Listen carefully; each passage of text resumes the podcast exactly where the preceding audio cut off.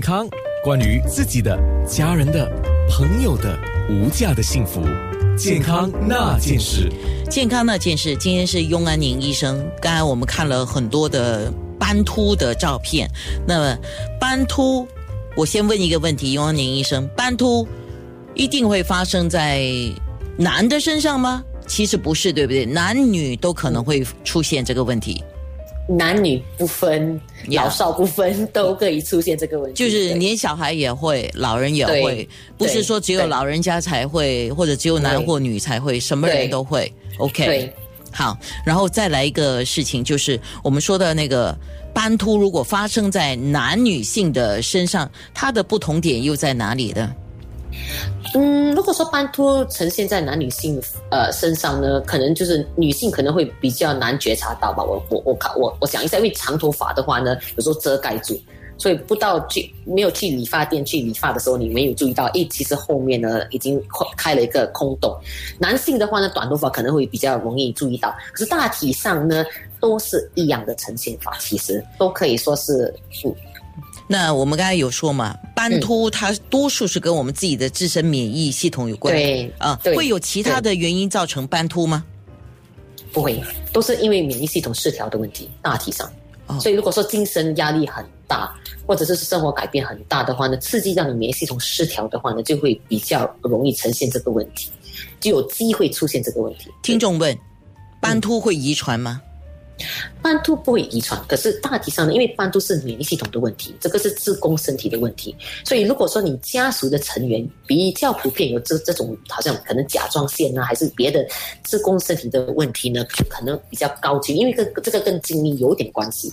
所谓的 autoimmune problem 都可能比较普遍在在家在家里的成员之内，啊，不一定不一定是遗传性。好，那刚才我们也特别讲哈，呃，你自己很难检查的话，请你的美发师或者是你的家人帮你查一下，因为斑秃的情况可以出现在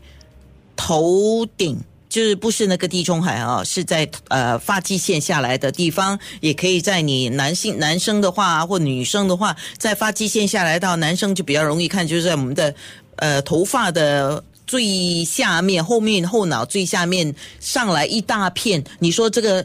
在我们的叫发尾的部分吧，发尾的部分有斑秃的话是比较难医疗的。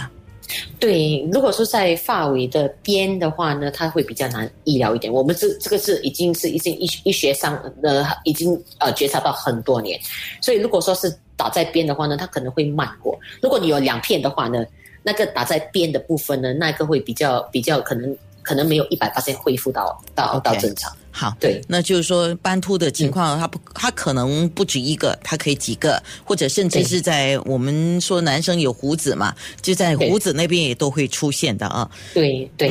那在空中提一下吧，有斑秃问题的话，自己应该做什么？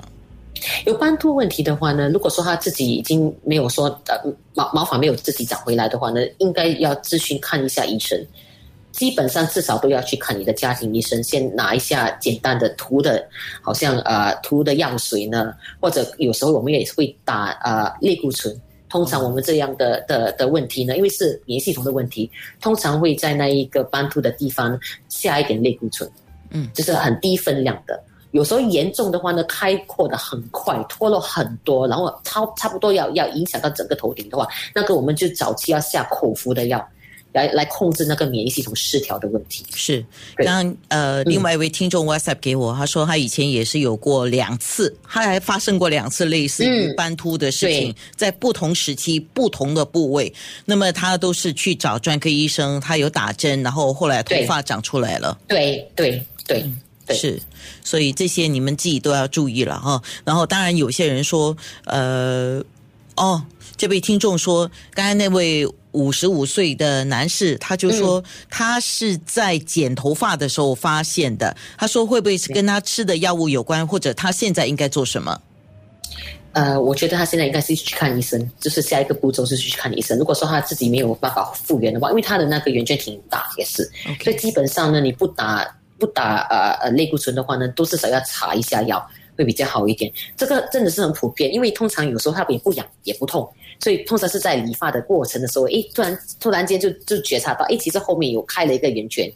所以这个是最普遍的的呈现法。OK，那年长人士我都发现到哈、会不会是跟我们年纪大了啊、然后我们的荷尔蒙啊，或者是我不知道是体能啊还是什么的，我们的发量是会减少，这是正常的吗？这是正常的，因为我们头发在更换的过程呢，就是我跟你所说的，每六年、七年它自己会脱落，它每根长出来的新头发都会吸，就会吸过之前的那个头发，所以它会通常会越来越细薄，而且呢，我们一定这一辈子当中呢，都会有那一个荷尔蒙的影响，我们所谓的 DHT 就是那个。二氢睾丸激素呢，从我们就是发育期过后呢，都会在制造，所以就是可能如果说基因方面我们是挺好的，其实没有什么男男性、女性脱发，可是呢，大体上有二十年、三十年那个 DHC 的所谓的影响力，它就会造成那个头发也是会变薄。所以通常呢，妇女的话呢，我们所谓呃都会都会解说，大概四十八线的妇女在四十岁的那一段时间，呃，都会注意到，诶，头发已经开始变薄。所以这个是挺普遍的问题，是时间是是说，呃，有有一定的时间，时间越久的话呢，它就会呈现那个那个问题。只不过我们所谓担心的就是，诶，我其实二十五岁、三十岁，为什么我头发脱到像四十岁的那那一个年纪？嗯，嗯，更年期过后肯定会更严重。哦天哪，对，因为更年期过后呢，女女性荷尔蒙一定下降，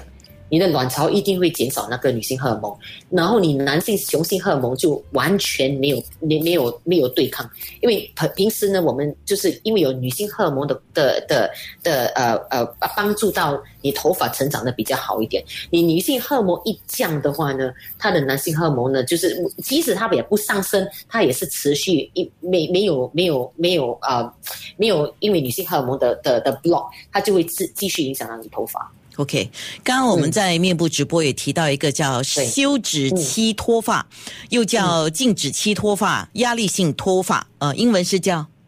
？telogen effluvium。就是指我们的毛发提早、提早哦，你听好，提早进入一个休止期，因为人的生长是有个阶段的嘛。那么提早进入的话，就在短时间之内会有大量脱发，这种情况呢、是可以发生在全身的各种部位的毛发。那么掉的头发会比其他的呃部位的脱发更容易注意到。那头发脱落是最重要的一个症状。那么这个休止期脱发，你有什么提醒？